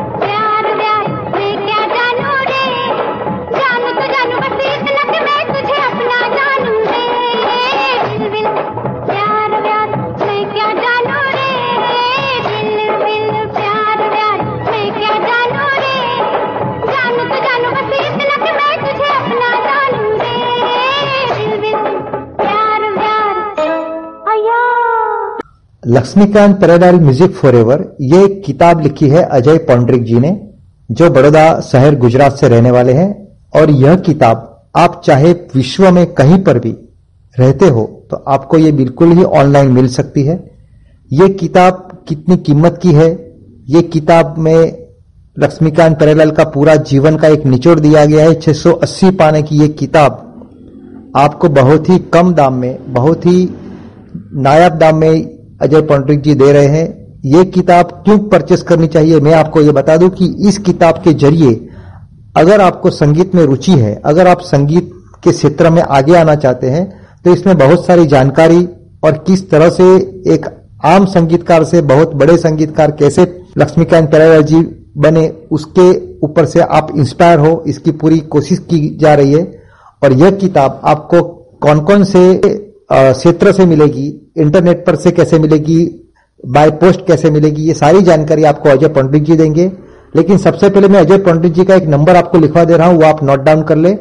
Ajay Pandit nine eight seven nine double five four seven double five आप फिर से एक बार रिपीट नोट डाउन कर लीजिए। अगर आपको लक्ष्मीकांत प्यारेलाल के जी के बारे में कुछ भी जानकारी बाय टेलीफोन चाहिए या बुक परचेस करनी है तो सीधा ही आपको कॉल लगाना है अजय पंडित जी को। अजय पंडित जी का मोबाइल सेल नंबर है nine eight seven nine double five four seven double five. Ajay ji, आज आप जब हमारे रिकॉर्डिंग रूम में रेडियो 93.75 के रिकॉर्डिंग रूम में आप उपलब्ध है तो मैं आपसे यही पूछना चाहूँगा कि अगर किसी को ये किताब चाहिए तो आप उसको बाय फ़ोन देंगे बाय कुरियर देंगे ऑनलाइन ट्रांसफ़र करेंगे क्या है? जरा खुल के आप हमारे श्रोताजनों को बताएँगे किस तरह से इसको ये किताब मिल सकती है। और दूसरी बात कि ये किताब की साइज़ क्या है? इसका कितना वेट है? और कुरियर अगर कहीं पर भी करना है तो आप कैसे करोगे? जरा पूरी जानकारी बताइए। पहले ये किताब जो है, मैंने पंद्रह सौ रुपये में मिलती थी one thousand five hundred rupees में अमेजोन से फ्लिपकार्ट और ब्लू रोज पब्लिशर है। तो लेकिन अभी डिस्काउंटेड ऑफ़र चल रहा है इस किताब के ऊपर अमेजोन पर।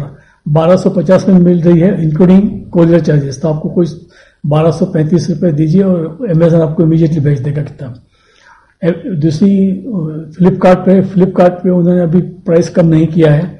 ब्लू रोज पे भी आपको मिलेगी सेम प्राइस में, पंद्रह सौ रुपये में। मेरे से आप अगर किताब लेना चाहते हो तो मैं बारह सौ में बेचता हूँ, क्योंकि मेरे को प्लस कुरियर चार्जेस तो उल्टा पड़ जाता है। तो इसलिए बेस्ट ऑप्शन इज़ अमेजोन से आप खरीदिए। बारह सौ में आपको कोरियर चार्जेस भी है और तीन चार दिन में किताब मिल जाती है। अब मैं वहाँ से किताब मंगाऊँगा, आप कोरियर करूँगा इसे इसलिए ज़्यादा टाइम लग जाएगा, लेकिन अमेजोन द बेस्ट सोल्यूशन है। अब, और लेकिन आपको कुछ जो पूछना है, मैं लक्ष्मीकांत प्यारेलाल के संगीत के बारे में, कुछ भी हो, आप बेदर्द से पूछ सकते हैं। और मेरा नंबर है nine eight seven nine five five four seven five five. दोबारा रिपीट करता हूँ nine eight seven nine five five four seven double five और मैंने, हम फेसबुक पे लक्ष्मीकांत पैरल फ़ैन ग्रुप चलता है, जिसमें सत्तर से अस्सी हज़ार मेंबर्स है, आप वहाँ ज्वाइन कर सकते हो। मैंने ब्लॉग्स लिखे हैं ब्लॉग इंटरनेट पे पढ़ सकते हो वेबसाइट भी बनाई है मैंने, वो भी आप पढ़ सकते हो, प्लस किताब। और मेरा यही कोशिश है कि इतना बेहतरीन संगीत देने के बावजूद ये ये डूबना नहीं चाहिए इसको आगे बढ़ाना है। तो मेरी कोशिश यही रहती है कि म्यूज़िक कॉलेजेस में जहाँ म्यूज़िक टीचर्स है उनको मैंने दिया है। बच्चे जो कुछ कोई भी बच्चे जो म्यूज़िक सीखते हैं वो उनको मैंने फ्री ऑफ़ कॉस्ट दिया है। आ, माय मेरा वो मोटो यही है कि लक्ष्मीकांत प्यार का नाम वापिस लोगों को पता चलना चाहिए कि इन्होंने क्या किया है। तो आशा है आपने जो मैं कुछ बताया वो आपको पसंद आया होगा। जी, बिल्कुल, अजय जी अजय जी की यही एक ख्वाहिश है कि लक्ष्मीकांत प्यारेलाल का नाम आज भी इस दुनिया में बिल्कुल ही अमर हो जाए। लक्ष्मीकांत जी तो अभी इस दुनिया में नहीं रहे, लेकिन प्यारेलाल जी, उनकी ये संगीत यात्रा आज भी आगे बढ़ा रहे हैं। बहुत सारे लोगों के दिलों में इनकी संगीत एक आम खास बनकर जब दिल के अंदर उतर चुकी है तो मेरी भी यही आप सबसे ख्वाहिश है कि इतने अच्छे संगीतकार, जिसके बारे में आज किसी ने बड़ी ही मेहनत करके ये किताब लिखी है, जिसमें बहुत सारी बातें लिखी है, सभी फ़िल्मों के गाने लिखे हैं। कौन सी फ़िल्म में क्यों इन्होंने ये गाना बजाए उसके रीजन भी लिखे हैं। यानी इतनी अच्छी सी ये किताब, जिसकी लैंग्वेज इंग्लिश है। लेकिन आप लोगों को ये परचेस करनी चाहिए। आपको इनकी वेबसाइट पर या इनको कांटेक्ट करके ऐसे आदमी, जो एक इंजीनियर होते हुए भी संगीत में इतनी दिलचस्पी रखकर, इतने बड़े मोटो के साथ ये किताबें जब छपा के सबके दिलों में लक्ष्मीकांत प्यारेलाल का नाम गुंजा रहे हैं तो ऐसे एक अच्छे से आदमी जिसको हम गुजराती में कहते हैं मड़वा जेवा मानस हो और हिंदी में कहेंगे एक ऐसा आदमी एक ऐसा भला मानुस जिसको मिलना ज़रूर चाहिए क्योंकि ये सब हम सबसे ये कुछ अलग है हटके है और इसीलिए इन्होंने ये किताब लिखी है। कि किताब लिखना कोई बड़ी बात नहीं है, लेकिन किताब किसी और के ऊपर लिखना। अपने आप पर तो हम बहुत कुछ लिख सकते हैं, फ़िल्म भी बना सकते हैं, लेकिन किसी और के ऊपर कोई भी ऐसा कमाने का ज़रिया न रखते हुए, सिर्फ़ और सिर्फ़ लक्ष्मीकांत तरेरा सबके दिलों में बसे, सबके पास इसका एक पूरा ज्ञान हो, यही इनका एक एम है। तो हमें बिल्कुल ही ये किताब करनी चाहिए। अजय जी, हमें और भी कुछ बात करना चाहते हैं? जी बताइए अजय जी। ये किताब जो है एक स्पेशल किताब है जैसे अलग नॉर्मल किताबों से अलग हट से है। इसमें मैंने डेटा बहुत ज़्यादा दिए हैं। डेटा से कन्विंस किया है कि लक्ष्मीकांत प्यारेलाल क्या चीज़ है। आपको मालूम पड़ जाएगा उनके जैसे क्रिकेट में सचिन तेंदुलकर और सुनील गावस्कर का लेवल है। उससे भी ज़्यादा फ़िल्म संगीत में इनका लेवल है। मुझे कई लोगों ने बताया आपने डेटा सिद्ध करके क्या किया? अगर आपको विराट कोहली, सचिन तेंदुलकर या सुनील गावस्कर तुलना करनी है। तो आप नहीं सोचे कि कितने टेस्ट मैच खेले, कितनी सेंचुरी मारी कितने हाफ़ सेंचुरी मारी यही है, इसमें यही है कि लक्ष्मीकांत पहले ने कितने फ़िल्मों में संगीत दिया। कल्याण जी ने कितने तो कंपेरिजन में मैंने किया है उसमें। कंपेरिजन में मैं ये नहीं कहता कि वो सर्वश्रेष्ठ है, लेकिन जो जो संगीतकार पैंतीस साल तक कंसिस्टेंसी रखता है डेफिनेटली उसमें कुछ कला है, वो भूल लेनी चाहिए। वो कला में तलाश रहा हूँ। और कला तलाशते तलाशते इतना बढ़िया मुझे गाने सुनने को मिले। और जैसे मैं आपको बताया कि ये किताब में अलग से हटके इसमें लता मंगेशकर के लिए मैंने बहुत सारे चैप्टर दिए हैं, पाँच छह चैप्टर से आनंद बख्शी के साथ उनके पाँच छह चैप्टर में लिखे हैं इस किताब में। और बदरू सुल्तानपुर का है, किशोर कुमार के चार है, मोहम्मद रफी के भी पाँच छह है। तो ये सब आर्टिकल जिसमें आप पढ़ना और एंजॉय करना कि आपको ताजुब होगा, जब जब आप पढ़ोगे तो आप ये गाना अच्छा ये गाना किया है, मेरे ये इसने किया है तो आपको पता चलेगा हिडन जेम्स बाहर आएँगे आपको। और एक किस्सा मैंने उठते उठते पहले से पूछा था कि, सर, आपने इतने 2000 के ऊपर गाने कंपोज किए? आपको सबसे ज़्यादा डिफिकल्टी कौन से गाने में आई? कौन सा एक अलग तरीके से उसने कंपोज किया है? तो वो बोले कि एक गाना था वी शांताराम जो खड़ूस बहुत ही खग्गी प्रोड्यूसर डायरेक्टर थे। उन फ़िल्म संगीत के वो फ़िल्म मेकर ज़बरदस्त फ़िल्म मेकर है, उनकी, उनके बहुत मान सम्मान है, था उस समय। तो उन्होंने लक्ष्मीकांत प्यारेलाल को बची नृत्य भी बिजली में संगीत देने का मौका दिया, जो एक डांस म्यूजिकल थी। और विशांतराम की wife Sandhya she was a courier choreographer थी, और एक्टर भी एक्ट्रेस भी थी, और डांस भी करने वाली थी। तो उसने विशांतराम जी को बोला कि अब अब मैं लक्ष्मीकांत प्यारेलाल और बदरू साहब को बोलती हूँ कि गाय, मेरे हिसाब से गाना कंपोज करे। तो उन्होंने तीनों को बुलाया और बोले कि अब मैं डांस करती हूँ, आप मेरे फुट स्टेपिंग से डांस के स्टेपिंग से रिदम बनाइए ढोलक की। और मजरू साहब को बोला कि आप मेरे हाव भाव देख करके गाना लिखिए। और तीनों एक दूसरे के सामने देखते रहे, लेकिन तीनों ने चैलेंज एक्सेप्ट किया और और लता जी को बुलाया जब गाना तैयार हुआ तो और एक बेहतरीन गाना बन पड़ा है। उसका गाने के बोझ कचरा लगा के बिंदिया से जाके। दूसरा अपना देश वाला नहीं जलवीर किशोर कुमार और लता मंगेशकर वाला, कचरा लगा के, वो इतना मीठा ये बॉलीवुड डांस के ऊपर गाना है, पिक्चर ज़्यादा चली नहीं, लेकिन उसमें सारे के सारे गाने बहुत अच्छे हैं, और ये मेरा पर्सनल फेवरेट एल्बम है। इसमें आप, मैं दो तीन बार तो सुनता हूँ हफ़्ते में। और इतनी वेराइटी है तब लक्ष्मीकांत प्यारेलाल में जितनी किसी में नहीं है। आपको डिस्को बजरा और और देवर उनकी जो खास बात मुझे जो पसंद लगी कि अनबायस थे सिंगर सिलेक्शन के मामले में। जिसको जहाँ यूज़ करना था, वहीं यूज़ करते थे, चाहे वो रफी हो, किशोर कुमार हो या मुकेश हो या लता हो या आशा हो। तो मेरी यही रिक्वेस्ट है कि आप पढ़िए। और जो भी आपको कुछ जानना है, इनके बारे में आप मेरे से भेजे, हिजक पूछ सकते हो। थैंक यू सर ये रेशमी जुल्फे, ये शरबती आँखें, इन्हें देख कर जी रहे हैं सभी। इन्हें देख कर जी रहे हैं सभी। रेशमी जुल्फे, ये शरबती आँखें इन्हें देख कर जी रहे हैं सभी। इन्हें देख कर जी रहे हैं सभी।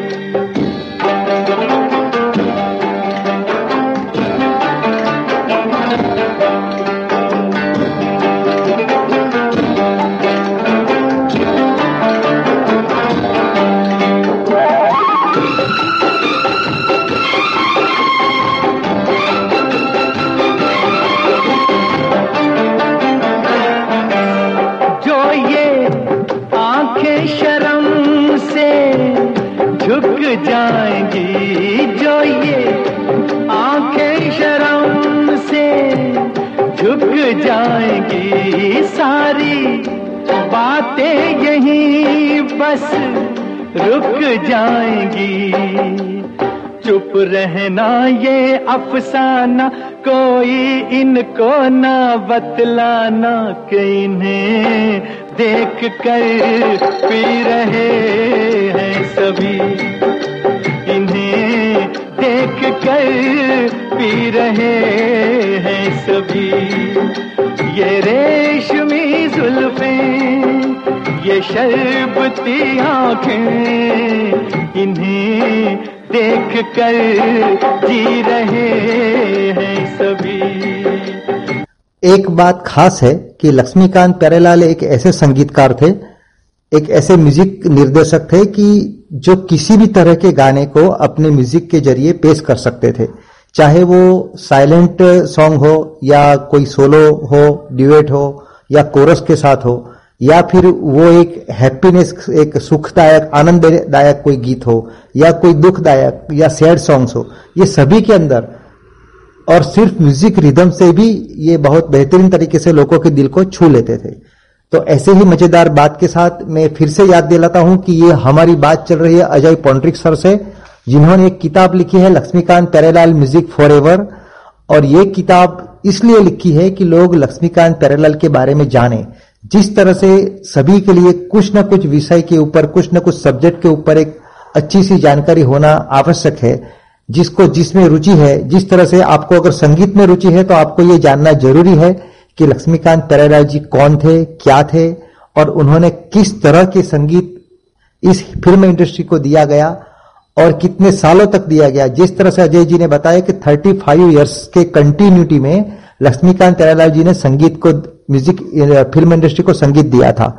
तो ये बहुत ही लंबा सफ़र है। इतने लंबे सफ़र तक ऐसी फ़िल्म इंडस्ट्री में जब हर दिन एक नया सितारा आता है, उस इंडस्ट्री में पाँव टिकाए रखना और ऐसे टिकाए रखना कि लोगों के दिलों को भी छू जाए, लोगों को भी बहुत ही पॉपुलर हो जाए, ऐसे संगीत, ऐसी संगीत की धुने बनाना।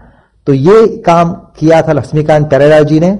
लक्ष्मीकांत प्यारेलाल जी को कोई नहीं भूल सकता। जिस तरह से जहाँ तक ये भारत में संगीत गुंजता रहेगा, लक्ष्मीकांत प्यारेलाल दोनों का नाम आज भी लिया जाएगा। तो इसी के साथ हम ये कार्यक्रम की समाप्त की कोशिश करते हैं, लेकिन फिर से मैं आपको याद दिला दूँ कि पुस्तक लिखना कोई बड़ी बात नहीं है, लेकिन पुस्तक किसी और आदमी के ऊपर, उसकी जीवनचर्या के ऊपर और उस पुस्तक से लोगों को इंस्पायर करने के लिए लिखी जाए तो वो बहुत बड़ी बात है। और ये बहुत बड़ी बात अजय पॉन्ट्रिक सर ने आज की है। हमने उनका नंबर भी आपको नोट डाउन करवा दिया पुस्तक परचेस करें या ना करें, लेकिन एक बार उनसे संपर्क करें, उनकी जो भी वेबसाइट है इंस्टाग्राम फेसबुक जहाँ जहाँ पर अभी भी फिर से वो आपको बताएँगे, उनका नंबर भी वही खुद बताएँगे। आप फिर से नोट डाउन कीजिए, एक बार सर्च कीजिए, इतनी मेरी आप सबसे गुजारिश है।